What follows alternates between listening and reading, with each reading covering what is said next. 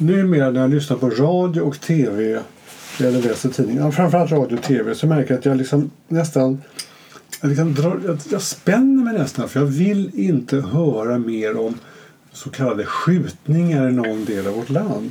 Jag, dessutom blir jag språkligt irriterad. Det heter för fan skottlossning och inte skjutningar.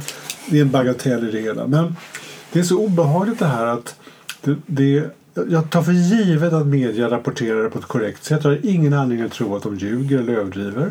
Jag tar för givet att det de berättar om är faktiskt någorlunda stämmer med vad man vet för tillfället. Det obehagliga är att det händer så pass ofta så att jag blir själv oerhört illa berörd.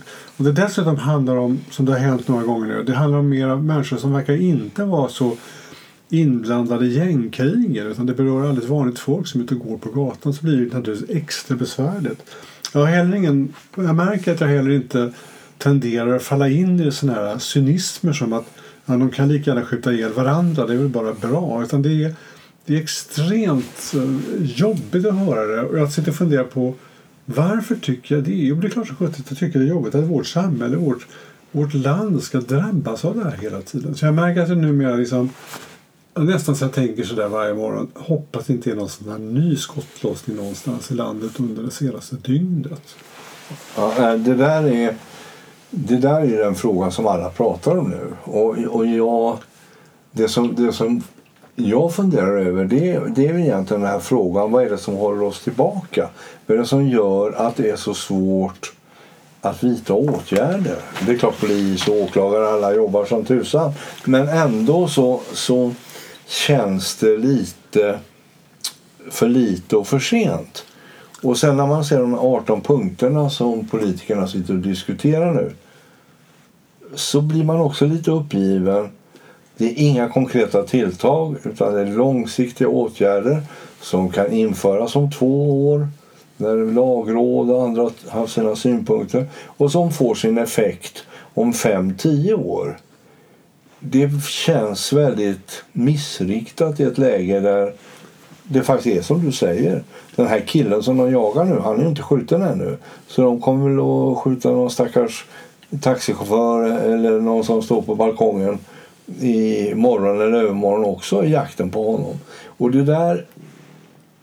Alltså, att det krävs insatser, kanske till och med rena symbolhandlingar för att eh, få oss att tro att politiken gör något. Jag tror vi närmar oss den punkten. Det, för det, det konstiga är ju eh, det här borde rimligen en alldeles vanlig svensk politiker framförallt de som sitter i den, i den nuvarande makten. Jag menar inte att socialdemokratin skulle vara speciell. Jag menar, det, de politiska partier som sitter i regeringsmakt borde rimligen vara intresserade av att se till att sådana här frågor blir omhändertagna. Av, den, av ren självbevarelsedrift så borde man väl just som du säger, kanske i alla fall sätta igång med några symbolhandlingar. Men kanske också se till att, att numerären av, av sådana här otäcka dåd att den, att den minskar helt enkelt. Det blir färre. Ja. De gör någonting åt det. Men, och, och där, där, måste jag säga, där skulle jag vilja resa en fråga som är lite obekväm.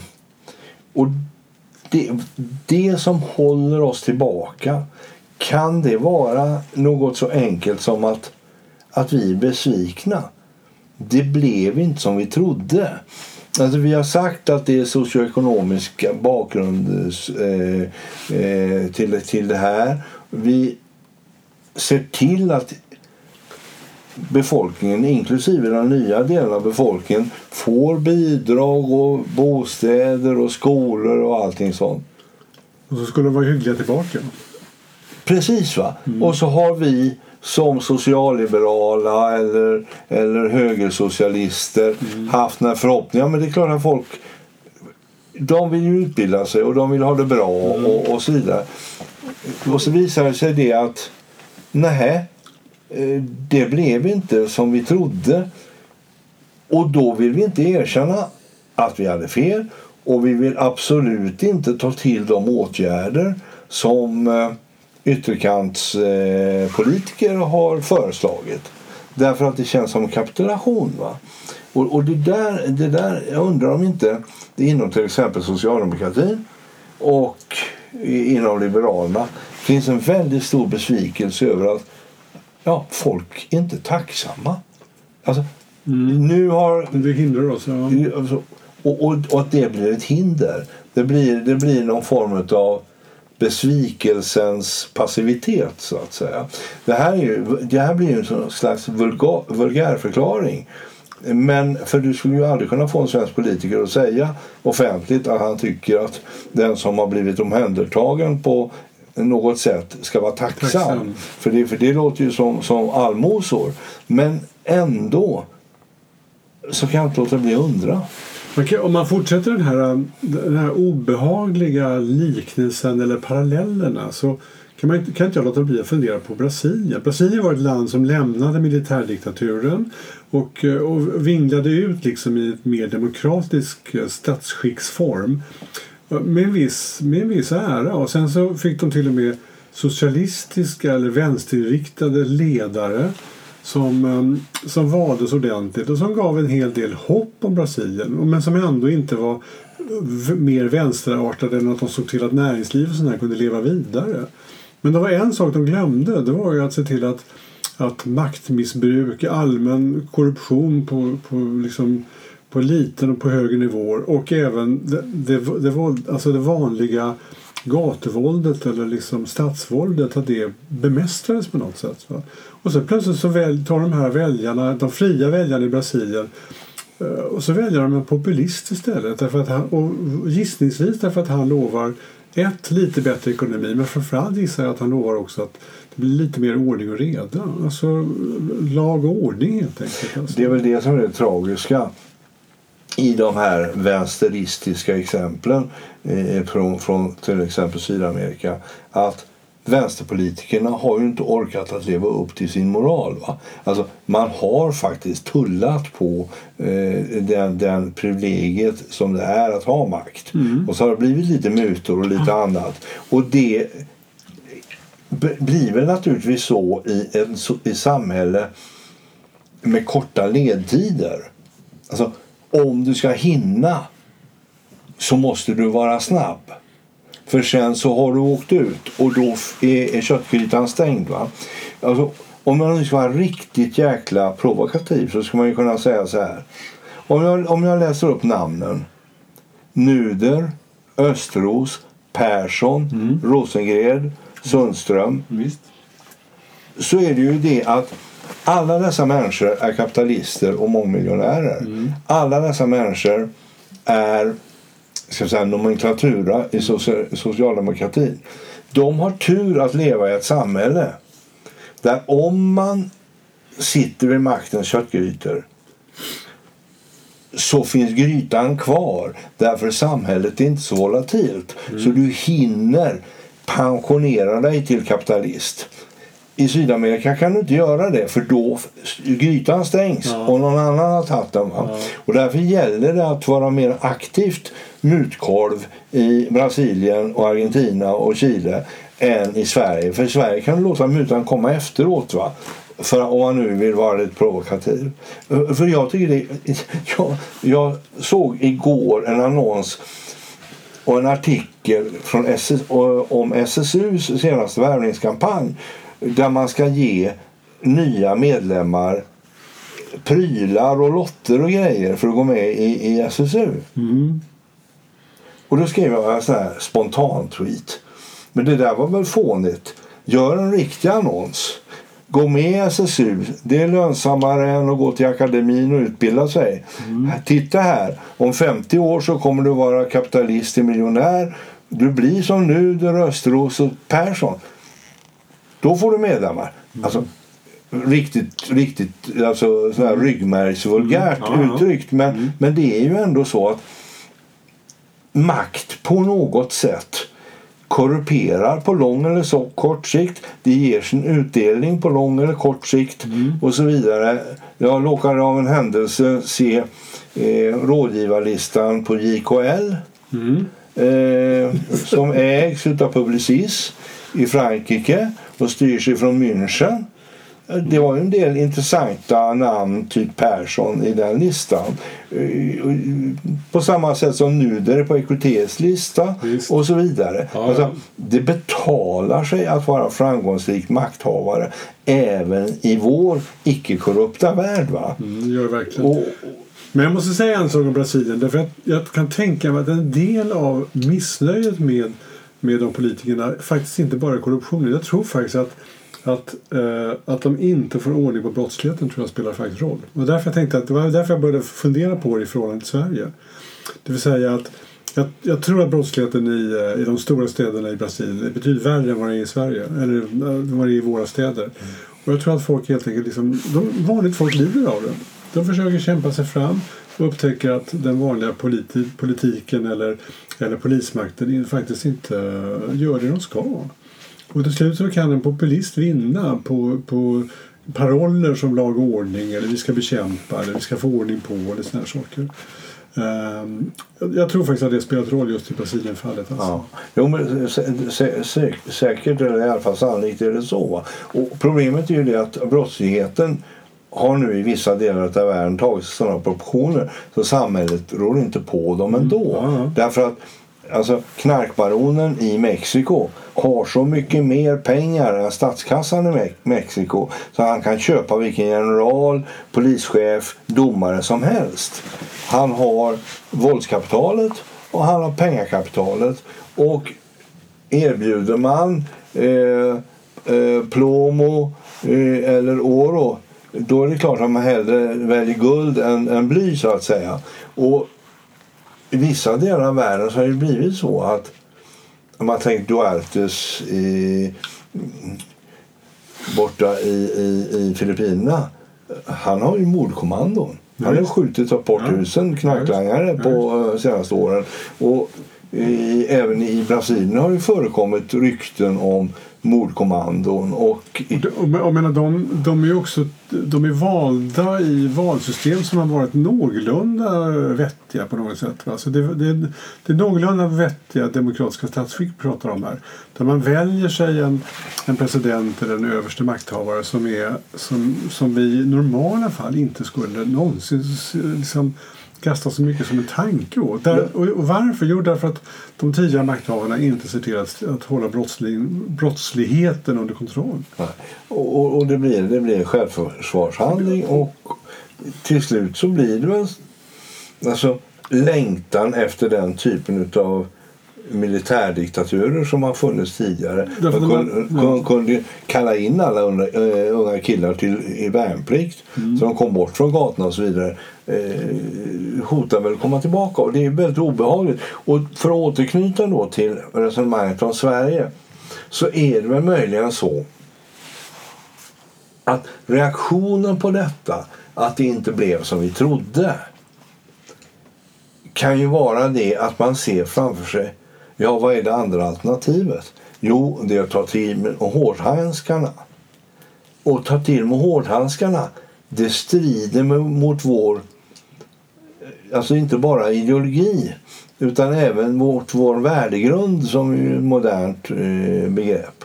Och, och därför skyggar man för det. Alltså även om man skulle se framför sig att det, viktigaste här nu det var våra sätta in en ordentlig polischef i eh, och sedan förse honom med ett par hundra man i en specialstyrka och så sätta igång och rensa upp och punktmarkera bovarna med hjälp av skattemyndigheter och kronofogdar och, och, och, och socialmyndigheter och så vidare och jaga dem.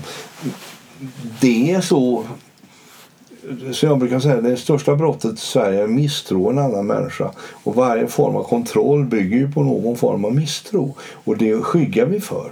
Men det är möjligt att du har rätt. Alltså, även om jag måste säga att jag tycker fortfarande att det är konstigt. Jag är inte säker på att det besvarar frågan. Låt oss hålla det som en hypotes i så fall. Därför att jag tycker ändå att vårt socialdemokratiska parti normalt sett är väldigt pragmatiska. De, har, de kan ibland vända på en femöring på något sätt. De kan, de kan hävda eller stå för någonting som de plötsligt inser att nu har den här utvecklingen gått, åt, gått på ett annat, sett ut på ett annat sätt än vad vi trodde. Så nu måste vi göra annorlunda mot vad vi har gjort tidigare.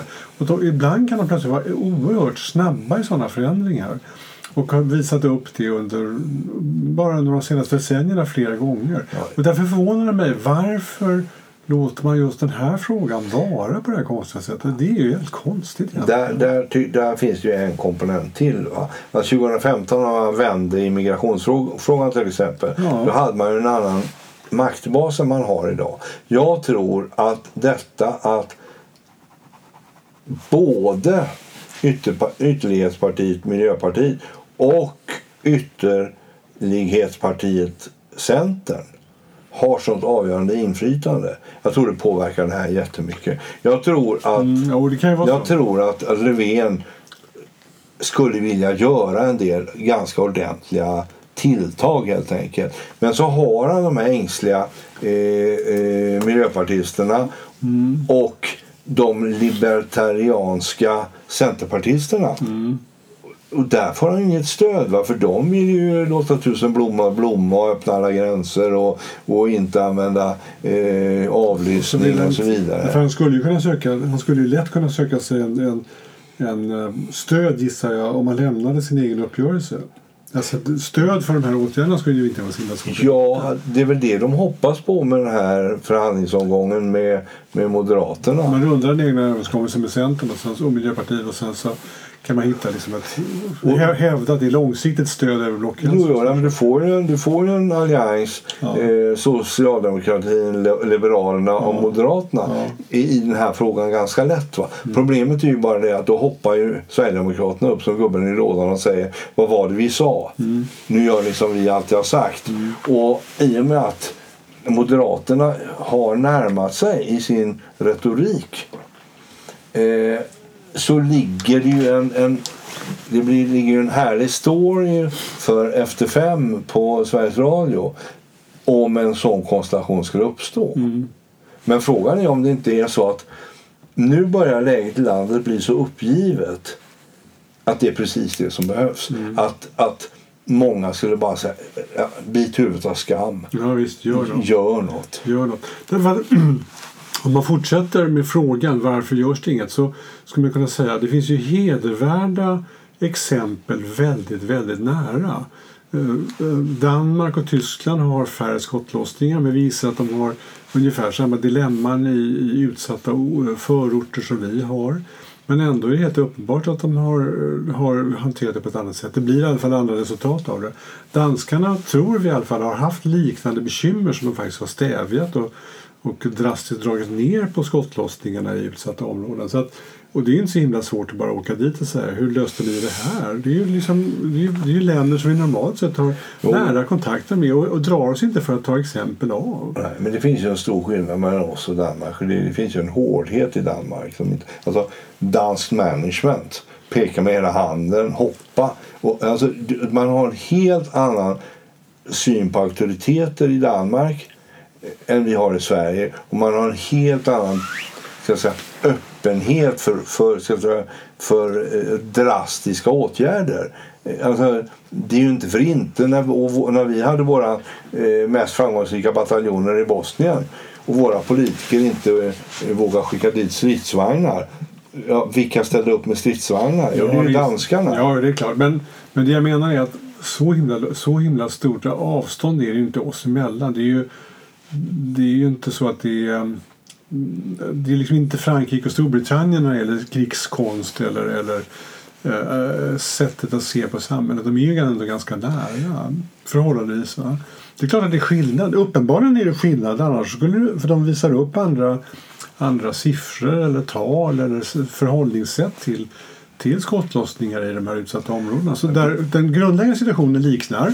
Och sen så har danskarna hanterat det på ett annat sätt. Det är ju, Så är det ju. Men sen har ju danskarna och norrmännen den fördelen, eh, om man nu får vara riktigt eh, ofin, och det är ju det att deras ytterlighetsparti har inte nazistisk bakgrund.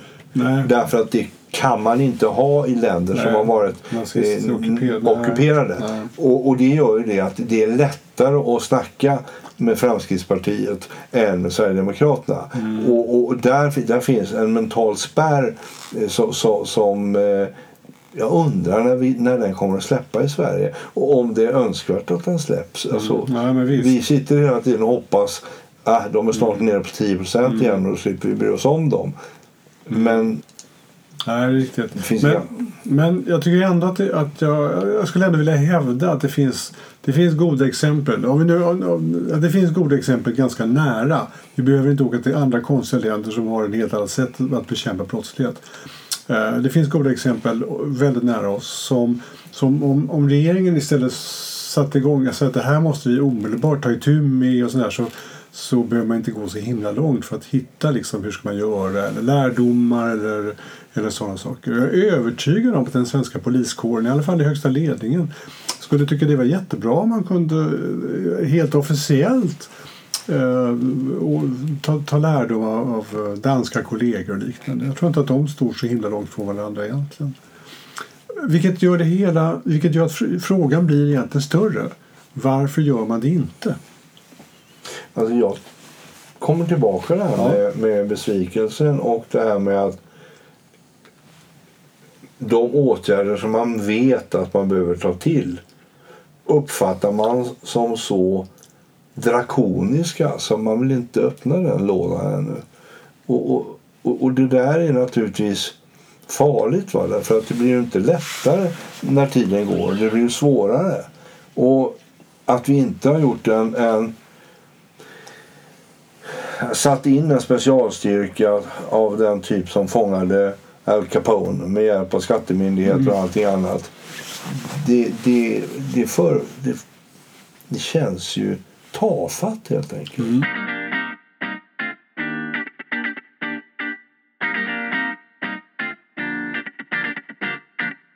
Så då undrar jag en sak till. Det är, jag kan inte låta bli att tycka att även om nuvarande svensk polischef, han verkar rätt vettig tycker jag, så, så ligger polismakten ganska lågt i de här frågorna. Det förstår inte jag riktigt. Jag tycker de verkar rätt vettiga när de blir intervjuade. Man kan ha massa synpunkter på hur de, hur de svarar och de talar i konstig precis och sånt där. Men de låter någorlunda, inte tappade bakom en vagn tycker jag i alla fall. Va? Men de ligger ganska lågt i den stora frågan. Alltså vad borde man göra egentligen? Eller det här, så här ser vi på problemet. jag, jag tror det är precis som i Försvarsmakten. Man är livrädd för politiseringen. Va? Alltså man har lärt sig ett förhållningssätt till de här frågorna som gör att man vill inte gå utanför den ram av värdenorm som man har tillägnat sig under ett 30-tal år. Och varje, varje ska vi säga, så fort det finns någon twittrande polis som säger nej nu är det för jäkligt, nu måste vi ta lite hårda tag.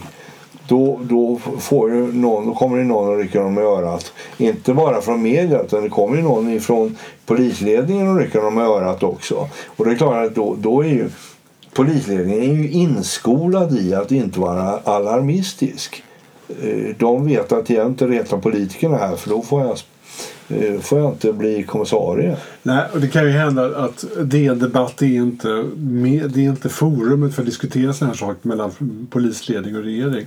Det är bara att hoppas innerligt att polisledning och, och eh, parlamentet och regeringen har intensiva diskussioner. Jo. Men alltså om man tittar på den här kommissionen nu eh, mellan partierna där Sverigedemokraterna inte är med. Jag läste nu någon sammanfattning av de här mötena. Det har varit två stycken. Ett möte var en timme. Och då är det fem, sex föredragande. Då är det 20 minuter kvar.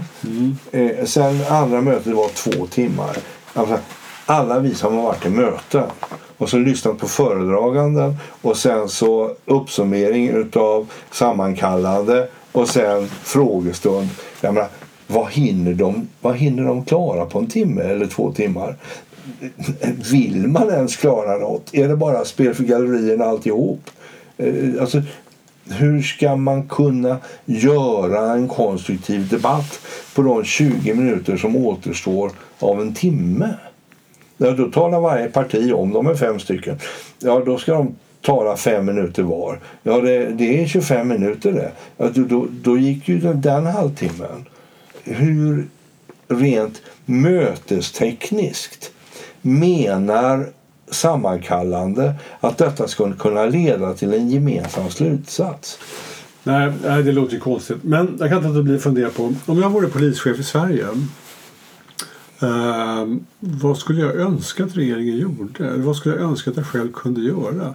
Jag gissar att det finns liksom en massa av de förslag som vi har hört om är saker som de skulle önska sig.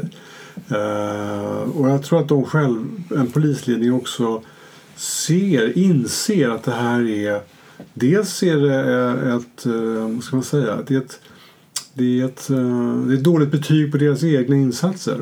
Blir det väldigt mycket skottlossning på vanliga svenska gator så är det till slut så att mm. det är polisen själva som inte kan hålla ordning på buset på något sätt. Va? Så att de har ett eget, de, de har i högsta grad på samma sätt som regeringen ett eget ja. motiv till att få, få slut på det. Och sen undrar jag över också om, vad, om, vad de ser framför sig för för maktmedel de skulle ha dessutom eller hjälp av andra myndigheter ytterligare och sådana saker. Va? Jag gissar att de har den listan ganska, ganska klar för sig. Jag, jag hoppas det i alla fall. Alltså att det är på det sättet. De vet ganska väl vad som skulle behöva göras. Jag, jag hörde eh, en av de som var föredragande på det här mötet då eh, som, som var på, på Efter fem på Sveriges Radio igår och hon räknade hon var alltså riksåklagare och chef för åklageriet. Va? Mm. Man, kan gissa, hon, man kan gissa att hon har ungefär samma synpunkter som polisen. Ja, precis. Ja. Och, och vad säger hon då? Jo, hon tar ju då den här listan mm. med, med, med kameraövervakning, mm. med bevisvärdering, mm. med, med uh, ungdomsrabatter. Men de här stora grejerna är ju kronvittnen. Mm och, och eh, anonyma vittnen. Ja. Och, och det vet vi ju att okej, okay, då är det ett års utredning och sen så är det ett års beredning med remissrunda och sen är det ett års eh, beslut. Alltså, de stora tilltagen kan inte vara effektuerade förrän 2022. Mm. Och så får de effekt 2024, 2025. Mm. Alltså, det som har effekt idag det är möjligen en insatsgrupp, eh, mer kameraövervakning mm. och, och eh, bättre ordning på ungdomsfängelserna så att de inte kan springa ut och in. Mm. Eh, det heter ju inte ungdomsfängelse, det heter ju för, ungdomsförvar eller något sånt där. Mm. Och för, att, för att det är klart att gangstrarna är ju inte dumma i huvudet. De vet ju att är man inte straffmyndig från 15 då är det klart att man låter sina narkotikamulor vara 14. Och, alltså, och, men att ändra på lagstiftningen ta bort ungdomsrabatter, sänka brottsmyndighetsåldern. Mm. Det är också saker och ting som tar 3, 4, 5 år. Det hindrar inte att man kanske måste göra eller ska göra det. Men det är ju inte de åtgärderna som får effekt på gatan idag. Men vad menar du? Jag förstod inte riktigt. Alltså hon har en lista. Hon mm. la fram en lista på åtgärder. Ja, Och du menar att ingen av de åtgärderna kommer egentligen hjälpa på kort sikt? Nej, egentligen det enda som kommer hjälpa på kort sikt i hennes lista det är väl kameraövervakningen då. Alltså, eh, det är det som jag tror skulle kunna hjälpa på, på lång kort sikt är att göra sådana saker som den här insatsstyrkan som vi hade i Södertälje mm. som, som ju fick ordning i, och framgång i Södertälje. Mm. Men som ryktet säger, säger upplöstes därför att han som var chef för styrkan eh, fick för mycket cred och det var lite för bra för hans karriär. Då svartsjukan i kåren bröt ut. Mm. Det vet jag inte om det är sant. Mm. Men, men alltså det, det, det, det finns destruktiva dynamiker i, i strukturer också. Det får man räkna med. Men polisen är ju inte, det är naturligtvis inte en, en, det är väl inte en organisation som av någon anledning skulle vara mycket, mycket bättre än alla andra organisationer i Sverige. Precis, men, men samtidigt kan vi säga att den, är det en organisation så är det. Den får väl, man får väl ta det, de eventuella nackdelar som, som det finns i alla annan eh, offentliga och även privata organisationer. Så är det ju. Men ja. alltså, jag tror inte att svensk polis är sämre på det sättet än någonting annat. Absolut inte. Vad jag skulle vilja göra, jag skulle säga Gör en kraftig ekonomisk insats för att återkalla pensionerade politiker och åklagare. Poliser? Ja, eh, och se till att, att återanställa mm. och behålla. Mm. Det, det, var det första jag skulle göra. Det andra, ta in civil stödpersonal som kan hjälpa polisen att skriva maskin och hålla ordning på, på kalendrar och, och, och, och så vidare. Visst. Så man får basstöd. Mm. Sen skulle jag eh, bilda en sån här task force. En i Malmö, en i Göteborg en i Stockholm som fick i uppgift att bara ägna sig åt det här. Sen skulle jag ta bort en del arbetsuppgifter ifrån polisen eh, av typ eh, vapenlicenser och gå ut och eh, inspektera dansbanor och såna här grejer. Alltså, ordningshygieniska frågor som ligger på polisen. Det kan man lägga på brandkåren eller på länsstyrelsen eller på någon annanstans. Va?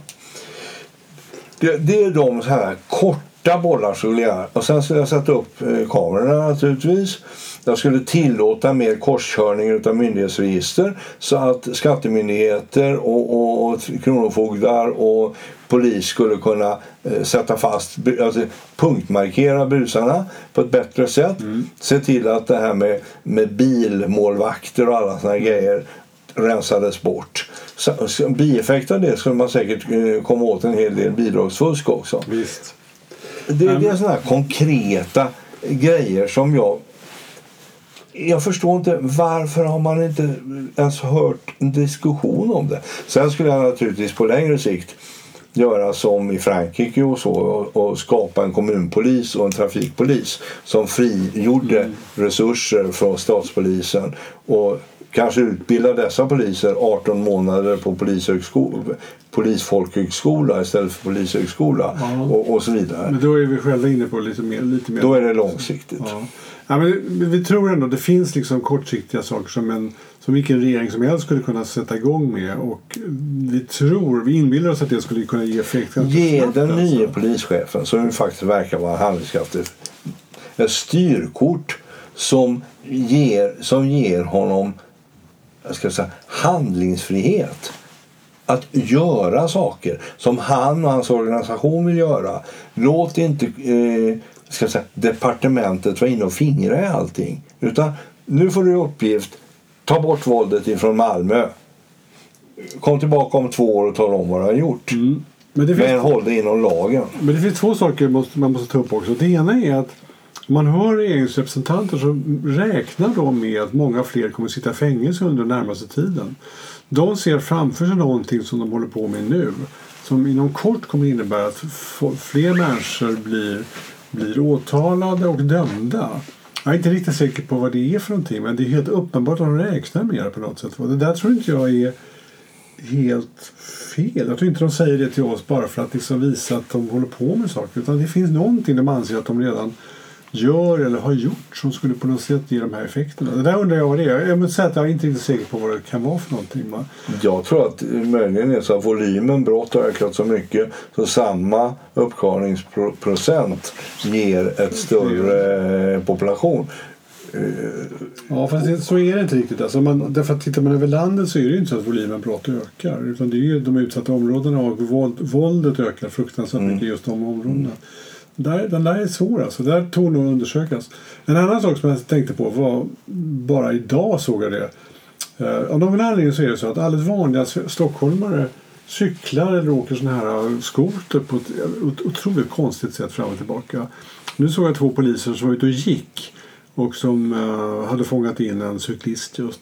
Och jag kan inte låta bli att tycka att det där är ganska viktigt. För jag, jag gillar inte riktigt det där när jag ser folk i min egen ålder eller ordentliga ordentligt yrkesverksamma som, som cyklar då för att spara på miljön eller, eller bara få lite motion på vägen. Som, som sådär ohejdbart på något sätt cyklar ut i korsningar där det är rött eller totalt cyklar mot, mot trafikregler och sådär. Jag tycker det är väldigt konstigt. Jag tycker det är bra att, det, att någon säger åt dem. Jag gillar heller inte det här de yngre som åker omkring på de här sparkstöttingarna och, och låtsas att de inte är cyklar eller fordon utan de kör omkring kors och tvärs huller om buller hur som helst. Vilket är livsfarligt. Dels är det livsfarligt för dem själva och dels är det också, även det är moralförstörande att vanligt folk bär åt på det där sättet på Ja, lite no, lite no, jättekonstigt. nollvision där New York skulle behövas. Jättekonstigt. Och om vi inte förstår det själva så får vi väl finna oss i att några poliser är avdelade även för att ta hand om det. Alltså. Man får inte cykla, man ska inte cykla mot rött. Om, om man inte fattar att man själv kan att man själv kan dödas av det så måste ju någon polis säga åt dem. Gör inte sådär. Alltså. I värsta fall får man väl böta några tusenlappar. Alltså. Eh, Men det, där, det där är rätt intressant. För som bilist så är man ju dödskraj när man kör genom stan Ja, nu. Därför cykelbanan har ju någon slags företräde när man ska svänga höger. Och då gäller det verkligen att Det- ja, ja, cyklisterna ser man ju. död, de lider alltid en död vinkel. Ja, eh, cyklisterna ser man ju, men de som här kom på skotrarna och som ibland kör på gatan och ibland på trottoaren, de är ju jättesvåra att se. Jättefarligt. Jätte, jättefarligt. Och det är klart att det blir en allmän ordningsupplösning Ja, om ingenting gäller. precis. Men jag tror att det här borde rimligen kunna lösas. Jag menar, de är en så, det behövs inte så himla mycket polismakt för att, för att då och då göra, göra eh, att poliser står på gatorna och, och hejdar folk som cyklar utan lyse eller mot rött ljus. Alltså, det behövs inte så himla mycket. Men, men, men där måste polisen också finnas. Ja, det måste de i avvaktan på min kommunpolis så måste han hinna med det också. Det är inte lätt att vara polischef i Sverige. Det är nog en sak som är helt säker.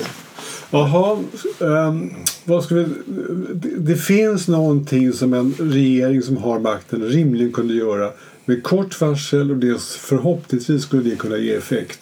Även det på ganska kort sikt och det borde de göra. Och varför gör de det inte? Jag tror att Socialdemokraterna, som ändå är det statsbärande partiet, lider av samma problem med inre säkerhet som yttre säkerhet. Nämligen att partiet är totalt delat i de här två frågorna.